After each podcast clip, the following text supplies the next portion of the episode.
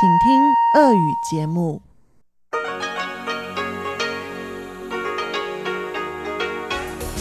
В эфире Международное радио Тайваня. Здравствуйте, дорогие друзья! Вы слушаете Международное радио Тайваня в студии у микрофона Чечена Кулар. Сегодня 29 сентября, вторник, а это значит, что в ближайшее время на волнах МРТ вы услышите выпуск главных новостей и тематические передачи.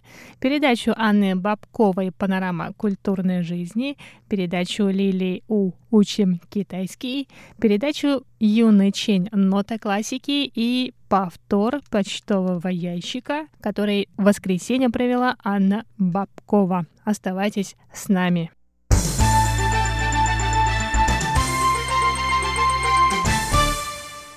А сейчас к новостям. Министр обороны Китайской республики Тайвань Янь Дэфа заявил сегодня, что в настоящее время нет признаков, указывающих на намерение Китайской Народной Республики начать полномасштабную войну с Тайванем. По словам министра, для этого необходимы условия, которых в настоящее время нет. Янь Дефа рассказал, что тайваньская армия находится в постоянной боевой готовности, а в случае необходимости военные будут приведены в состояние повышенной боевой готовности.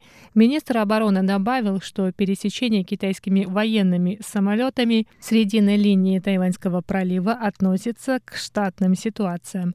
На вопросы депутатов о возможной закупке мин, крылатых ракет и беспилотных самолетов у Соединенных Соединенных Штатов Америки, Янь ответил, что не может дать подробный комментарий, но уточнил, что в случае необходимости стороны обсудят возможности сотрудничества, так как США также необходимо защищать региональную безопасность.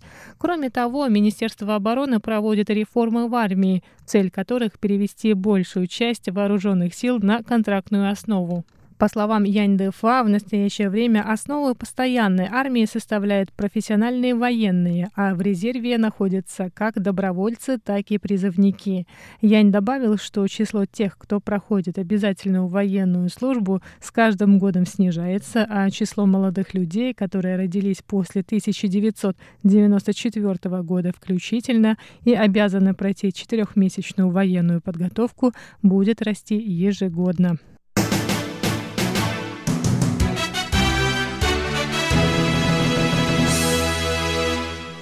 Министр транспорта и коммуникации Китайской республики Тайвань сообщил сегодня, что программа поддержки внутреннего туризма продлена до конца октября. Программа вступила в силу в июле на фоне пандемии коронавирусной инфекции. По этой программе граждане Тайваня могут вернуть одну тысячу новых тайваньских долларов, это около 33 долларов США, с каждого гостиничного номера. К сентябрю по этой программе в путешествиях побывали 11,5 миллионов человек. Если продлить ее до конца октября, их число достигнет 17 миллионов, которые принесут 63,5 миллиарда новых тайваньских долларов. То есть эффективность вырастет в 7 раз. Рост потребления особенно вырос в сочетании с потребительскими ваучерами. 啊三倍券等振兴券啊的使用，啊这一种啊移动的消费啊，它的效益是呃最大。Министр добавил, что власти готовят другие программы поддержки внутреннего туризма. По словам министра, необходимо развивать тайваньскую туристическую отрасль, чтобы привлечь больше иностранных туристов после окончания пандемии и открытия границ.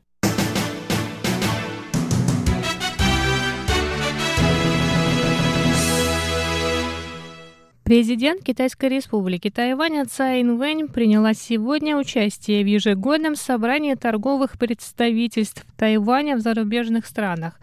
На мероприятии присутствовали мэр Тайбэя К. Вэньдже, мэр Тайюаня Джен Вэньцань, а также глава Американского института на Тайване Уильям Брент Кристенсен.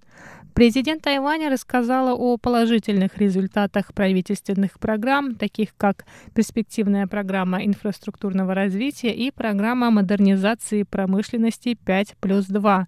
Эти правительственные инициативы, а также улучшение инвестиционного климата и законодательства за год привлекли более 220 миллиардов новых тайваньских долларов инвестиций тайваньских компаний, вернувшихся на остров. В настоящее время Тайвань – лучший вариант для инвестиций. Мы продолжаем реализацию трех крупных инвестиционных программ. Правительство также оказывает реальную денежную помощь. Кроме того, Бюро поддержки инвестиций Invest in Taiwan предоставляет услуги по принципу одного окна. Поддержка оказывается не только денежными средствами, есть специалисты, которые окажут помощь в решении вопросов вода и электроснабжения, а также вопросов, связанных с землей.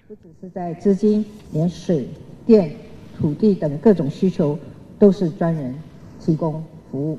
Мэр Тайбэя КВНЖ в свою очередь рассказал, что в феврале следующего года его администрация представит Белую книгу по промышленной трансформации города.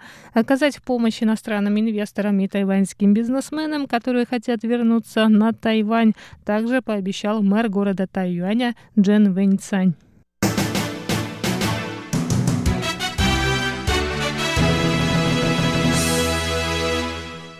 Авиасообщение между Тайванем и Вьетнамом может быть восстановлено в октябре. Об этом сообщило представительство Тайваня во Вьетнаме. В настоящее время вьетнамский авиаперевозчик Vietjet и тайваньские авиакомпании China Airlines и EVA Airways проходят необходимые процедуры, чтобы восстановить рейсы между Тайбэем, Ханоем и Хашимином.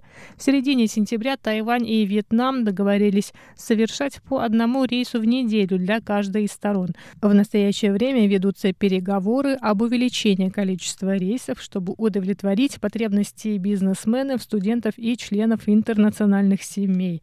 Вьетнам восстановил коммерческие рейсы с Японией 19 сентября, а с Южной Кореей 25 сентября. Власти страны также ведут переговоры о восстановлении авиасообщения с Китаем, Камбоджей, Лаосом и Таиландом.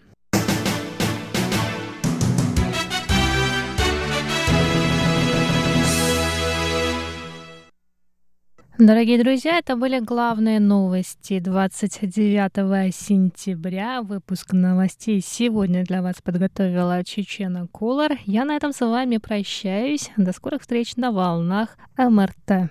В эфире Международное радио Тайваня.